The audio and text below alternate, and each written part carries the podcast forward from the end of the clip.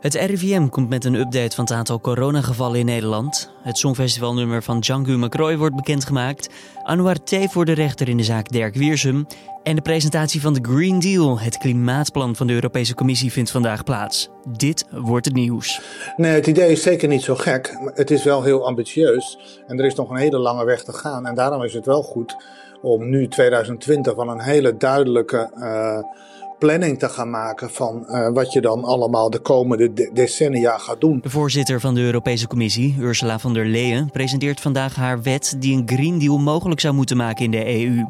Het gaat dan om klimaatdoelstellingen die de Commissie voor ogen heeft. Europa moet in 2050 het eerste klimaatneutrale continent ter wereld zijn. Straks meer daarover met duurzaamheidsdeskundige en weerman Reinier van den Berg. Eerst kijken we kort naar het belangrijkste nieuws van nu. Mijn naam is Julian Dom en het is vandaag woensdag 4 maart. Om te beginnen, de Amerikanen die hebben gestemd op Super Tuesday. En ze hebben massaal van zich laten horen. Matthijs Lelou nu aan de telefoon, buitenlandredacteur bij nu.nl. Matthijs, wat zijn de belangrijkste conclusies die we nu kunnen trekken? Nou, de belangrijkste conclusie is uh, eigenlijk dat uh, Joe Biden erin is geslaagd om uh, een comeback te maken die eigenlijk ongeëvenaard is in de moderne Amerikaanse geschiedenis. Um, voordat er uh, afgelopen zaterdag uh, waren er voorverkiezingen in South Carolina. En voor die tijd werd de campagne van Biden een beetje beschouwd als opsterven na dood. Er kwam uh, weinig geld meer binnen. Joe Biden die was tijdens de campagne kwam nu wat flats over. Hij is niet echt een, een, deuk in een pakje boter te slaan. Maar toen kwam South Carolina en daar behaalde hij verrassend een enorme overwinning. dat was in grote mate te danken aan zijn steun onder zwarte Amerikanen, die ongeveer een derde van het uh, democratische electoraat vertegenwoordigen. En het ziet ernaar uit dat uh, Joe Biden op uh, Super Tuesday, de belangrijkste dag van de democratische voorverkiezingen, die lijn heeft weten vast te houden. Uh, op het moment uh, dat uh, wij dit gesprek voeren, staat Biden in acht staten heeft hij al binnengehaald van de veertien. En het ziet ernaar uit dat hij daar ook een negende aan, aan toe gaat voegen. En daarmee is dus valt te zeggen dat hij ook voor zijn grootste tegenstander Bernie Sanders lijkt te staan. Op het moment wel. Het is nog even de vraag uh, hoe dat er uiteindelijk uit gaat zien. Want de twee belangrijkste staten die uh, gisteren aan bod kwamen waren Californië en Texas. Uh, van die twee is Californië veruit de belangrijkste. Want daar worden ongeveer een, een derde van de gedelegeerden die worden vergeven op Super Tuesday komen uit Californië. Dat zijn er 415 in totaal. Om je even een beeld te geven, Texas de nummer 2 zijn er 228. En de meeste andere staten ligt onder de 100, het aantal gedelegeerden. Dus ja, Californië is enorm belangrijk. Het ziet ernaar uit dat Sanders Californië gaat winnen met uh, enige voorsprong op uh, Joe Biden. In Texas is het nog een beetje spannender, maar momenteel uh, lijkt het erop dat Sanders die staat ook gaat pakken. En dan missen we nog één naam, Mayor Bloomberg, om hem zo maar eventjes te noemen. Waar is die gebleven? Ja, we missen eigenlijk nog twee namen. Bloomberg inderdaad en ook Elizabeth Warren doet nog mee. Bloomberg, ja, die heeft geen, geen beste dag gehad. Hij uh, had wel zwaar ingezet op Super Tuesday. Hij voerde in de staten die daarvoor aan bod kwamen, voerde hij geen campagne. Dus uh, hij moest het echt van Super Tuesday hebben. En uh, tot nu toe is hij er alleen in geslaagd om het territorium Amerikaans Samoa te winnen. Niet echt de grootste plek waar je veel gedelegeerden kan winnen. Nee, nee, nee. Dat is een beetje alsof je in Nederland bij de verkiezingen overal verliest, maar wel in, wint in buitenpost. Um, dan hebben we nog Elizabeth Warren. Nou, die heeft ook geen beste dag achter de rug. Uh, zij wist zelfs in haar eigen thuisstaat, waar ze ook de senator van is, Massachusetts, uh, wist ze niet te winnen. Biden heeft die staat gepakt en Bernie Sanders stond op twee. Uh, Elizabeth Warren kwam binnen op drie. Nou ja, goed, dat zal ongetwijfeld erg pijnlijk voor haar zijn. Dankjewel, Matthijs Lelou. Meer over de verkiezingen uiteraard te vinden op nu.nl en in de app.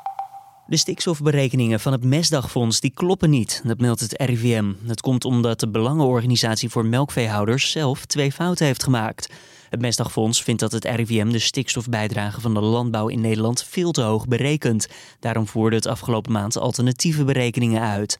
Maandag maakte het fonds echter bekend dat de resultaten hiervan niet klopten vanwege een bug in het systeem van het RIVM. Het RIVM zegt nu dat er geen sprake is van een bug, maar dat het fonds te veel natuurgebieden heeft meegenomen in de berekeningen en twee rekenfouten heeft gemaakt. Iran laat tijdelijk meer dan 54.000 gevangenen vrij om de verspreiding van het coronavirus in gevangenissen tegen te gaan. Daarover schrijft de BBC. Veel gevangenissen in het land zitten overvol, waardoor het COVID-19-virus zich er snel kan verspreiden. Niet alle gevangenen komen in aanmerking voor vrijlating. Ze moeten ze eerst negatief testen voor het virus, een borgsom betalen en hun celstraf mag niet langer zijn dan vijf jaar. De Duitse politie heeft gisteren op twaalf plaatsen invallen gedaan bij vermoedelijke leden van een rechtsextremistische groep.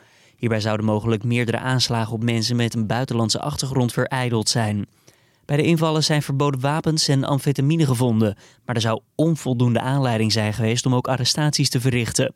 Volgens het Duitse OM wilde de groep racistisch gemotiveerde aanslagen plegen. Hoe ver gevorderd die plannen waren, is niet bekendgemaakt.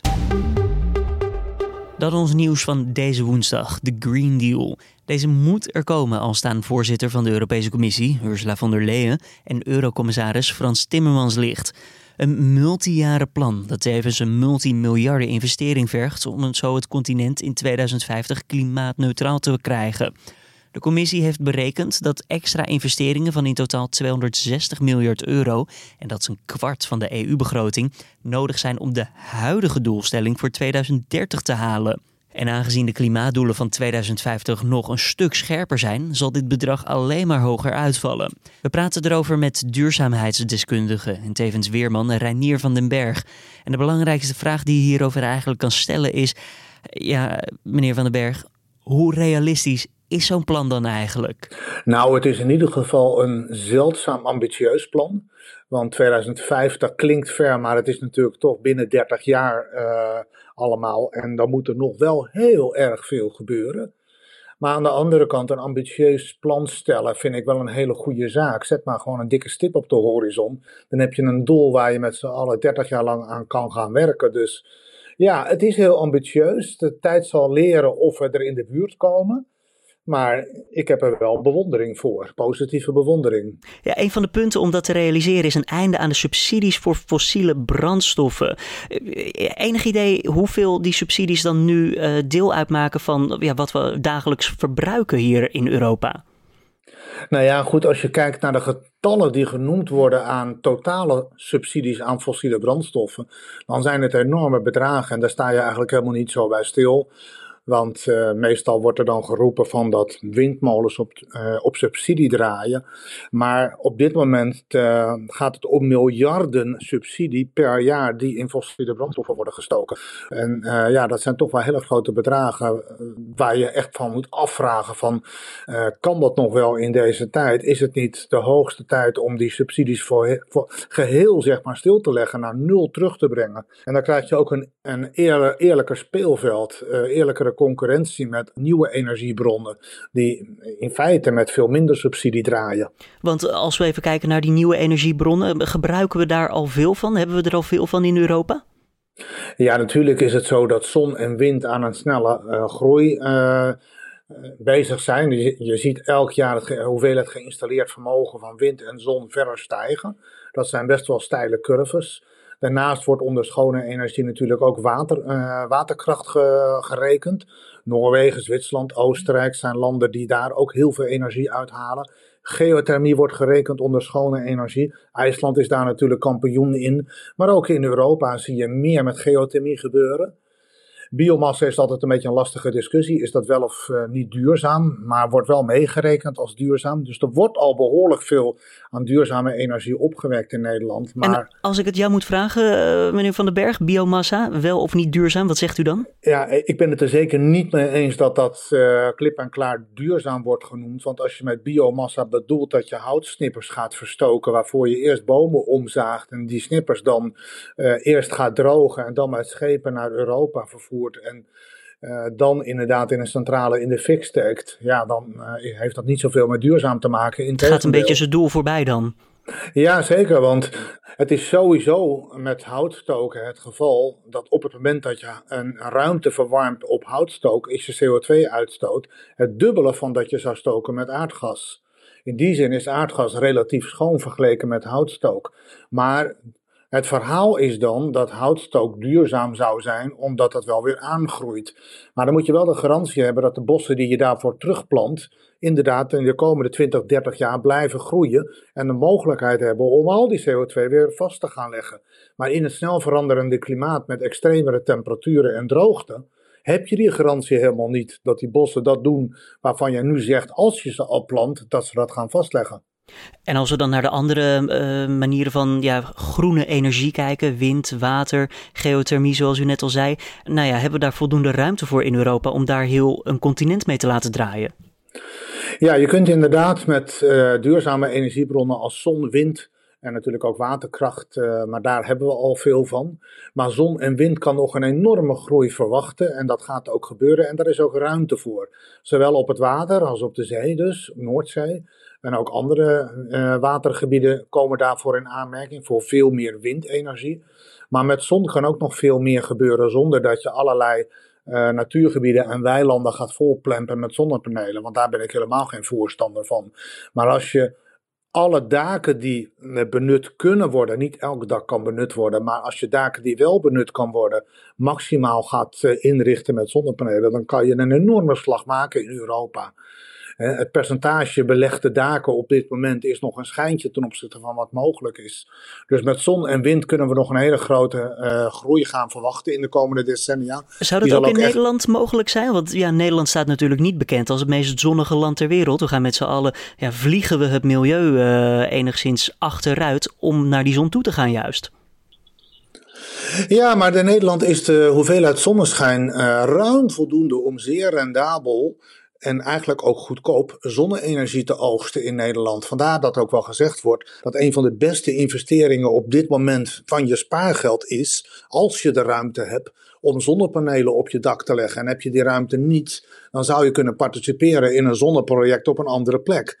Want uh, het is ook in Nederland, met de hoeveelheid zon die wij in Nederland hebben, een buitengewoon rendabele belegging volledig zonder subsidies. En gemiddeld kun je verwachten op, uh, op dit moment dat je panelen zo tussen de 6 en 9 jaar, uh, in 6 tot 9 jaar terugverdient. En daarna ben je dus eigenlijk gewoon gratis stroom aan het produceren. Nou, en daar zegt u eigenlijk wat, want dit plan van de EU om in 2050 klimaatneutraal te zijn, ja, dat komt niet alleen maar neer op de, uh, op de verschillende landen die medewerking moeten verlenen, maar ook op particulieren en organisaties inderdaad. betekent dat dat we met z'n allen ons steentje bij moeten dragen en is, is dat dan nog steeds een moeilijk verhaal om 2050 te halen? Nou ja, kijk, het halen van 2050 uh, om dan als continent klimaatneutraal te zijn, dat is zoals gezegd een enorme opgave. En het zal niet zo zijn dat je in 2050 helemaal geen uitstoot meer hebt. Dat zou betekenen dat bijvoorbeeld ook de hele luchtvaart en de scheepvaart niet meer draait op fossiele brandstoffen als kerosine of diesel. Nou, ik denk dat dat niet haalbaar is. Maar wat er in, het, uh, in de Green Deal staat, dat is dat de uitstoot die we nog wel produceren in 2050, dat we die compenseren. En alleen dan kan je zeggen dat je klimaatneutraal bent. Nou, daar zijn dus wat rekensommen over gemaakt over hoeveel bomen je het dan zou hebben. En dat zijn inderdaad wel grote aantallen, miljarden bomen. Maar als je bedenkt dat uh, Europa in een wat verder verleden voor een veel groter gedeelte be begroeid was met bomen dan nu. En als je bedenkt dat uh, het areaal aan landbouwgrond waarschijnlijk behoorlijk kan gaan afnemen in de komende decennia ja, dan, dan, dan, dan klinkt dat toch als dat er ruimte is, ook in Europa, om meer te doen met bosbouw, zonder dat dat ten koste gaat uh, van de kwaliteit van voedselproductie. Oftewel, eigenlijk is het helemaal zo gek nog niet, het hele idee.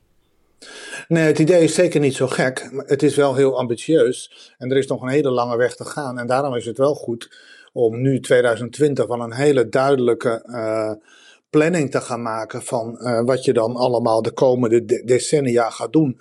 En daar horen natuurlijk behalve het investeren in nieuwe technologieën en schone energieën, ook bij dat er zwaar geïnvesteerd wordt in het puur reduceren van de uitstoot. En dat betekent dus energiezuinigere en efficiëntere systemen, energiebesparing, want daar valt ook nog heel veel te halen. Want de energie die je niet gebruikt is echt feite de schoonste energie. En dan kan je terug in Nederland denken aan de circa 7, 8 miljoen bestaande woningen, die nog lang niet allemaal optimaal geïsoleerd zijn. En een heel groot deel van de Nederlandse uitstoot is gebouwgebonden, tot wel 40 procent. Dus het goed investeren in gebouwen die qua energie beter presteren, is ook een hele slimme manier. Daar valt op dit moment dus eigenlijk het meeste te winnen. Nou, in ieder geval heel veel. En dan heb je natuurlijk de, de, de hele sector van mobiliteit, hè, van vervoer, transport, over de, over de weg, over het spoor, door de lucht en door het water. En als je kijkt in de Green Deal wat daarover staat, dan is het doel om in 2050 90% CO2-reductie te halen ten opzichte van uh, zeg maar 1990. 90% is ongelooflijk veel. Dan hebben we het over vrijwel alleen maar elektrische voertuigen waarschijnlijk hè? Ja, maar ja, uh, vliegen kan uh, niet op grote schaal elektrisch. Dat kan alleen met kleine toestellen. Dus dan zal dat betekenen dat je voor de luchtvaart brandstoffen ontwikkelt. waarbij ook grotere vliegtuigen zeg maar, uh, gebruik van kunnen maken. Er wordt wel eens gedacht aan waterstof. Maar waterstof is een energiedrager die je wel eerst moet maken. En het kost in eerste instantie energie om waterstof te maken. Maar als je het maakt, dan kun je het wel bijvoorbeeld in een vliegtuig gebruiken om uh, te gaan vliegen. Dat zou natuurlijk wel betekenen, als wij als Europa zeggen: dit is nodig om hier te mogen landen, dat we voor de hele wereld een soort trendsetter kunnen zijn en dat de rest volgt. Uh, denkt u dat daar wat in zit? Dat dat misschien ook een soort van ambitie is van de Europese Commissie? Nou ja, het is zeker zo dat goed voorbeeld doet volgen. En als, uh, als, als Europa met deze ambitie uh, laat zien dat het kan, maar dat dat ook nog eens niet ten koste gaat van de economie en de werkgelegenheid en, uh, en welvaart. Maar integendeel, zeer waarschijnlijk het zelfs betekent dat de economie zelfs sterker kan worden. Er zijn heel veel banen mee gemoeid om deze transitie mogelijk te maken. Ja, dan is dat een voorbeeld wat natuurlijk om meerdere redenen andere continenten en landen bijna jaloers maakt om dat ook te gaan doen. Dank u wel, duurzaamheidsdeskundige en tevens weerman Reinier van den Berg voor deze toelichting. Wil je nou meer lezen over de plannen van de commissie? Check dan zeker even het linkje in de beschrijving van deze podcast. En mocht dat nou niet lukken, later vandaag vind je dan uiteraard ook meer over de wetpresentatie op nu.nl en in de app. Dan nog even de nieuwsagenda voor deze woensdag. Rond 12 uur komt het RIVM met de dagelijkse update over het aantal coronagevallen in Nederland. Inmiddels heeft het RIVM een teller en een kaartje op de website staan met het aantal gevallen en de locaties daarvan. Django McCroy maakte het nummer bekend waarmee hij Nederland zal vertegenwoordigen tijdens het Songfestival dit jaar in de Rotterdamse Ahoy. De Nederlandse inzending is voor het eerst te horen tijdens De Wereld Draait Door. En morgen, 5 maart dus, zingt de zanger het dan ook nog eventjes live tijdens het programma. Verder staat Anouar T. terecht in de tweede proforma-zitting in de strafzaak over de dodelijke aanslag op advocaat Dirk Wiersum. De zitting begint om half twee vanmiddag in de bunker van Amsterdam. Dan het weer. Deze woensdag zijn er perioden met zon, maar in de middag kan het vooral landinwaarts af en toe regenen. In de loop van de middag kan er vooral in het noordoosten ook zeker nog een flinke bui vallen. In de rest van het land is het dan overwegend droog en gaandeweg de avond neemt de bewolking langzaamaan meer toe. Er staat een overwegend matige westen tot zuidwestwind en het wordt maximaal zo'n 8 tot 9 graden. Mocht je nog van plan zijn om een weekendje weg te gaan met de auto naar Marseille, nou hou dan vooral goed de weg in de gaten en let zeker niet alleen op je navigatie. Voor de vijfde keer in vijf maanden tijd is een automobilist namelijk de haven ingereden. En dan bedoel ik ook echt het water van de haven. Volgens de navigatie reed de bestuurder naar een tunnel, maar dat bleek dus gewoon een aflopende weg te zijn. En dat in combinatie met slecht weer zorgde volgens de autoriteiten voor een flinke hoeveelheid pech voor de automobilist. De man heeft zichzelf wel kunnen redden en hij mankeerde niet na het incident. Dit was dan de ochtendpodcast van nu.nl. Vanmiddag zijn we ook weer terug met de middagupdate. Die komt er rond een uurtje of 4 a 5 op de voorpagina van nu.nl te staan. We hebben al wat feedback gekregen, maar meer is altijd welkom. We proberen dan nu de middagpodcast ook iets eerder te publiceren. Heb je verder nog andere tips voor ons? Laat het ook weten eventjes via podcast.nu.nl. Dan wens ik je voor nu in ieder geval een fijne woensdag. Mijn naam is Julian Dom en tot vanmiddag.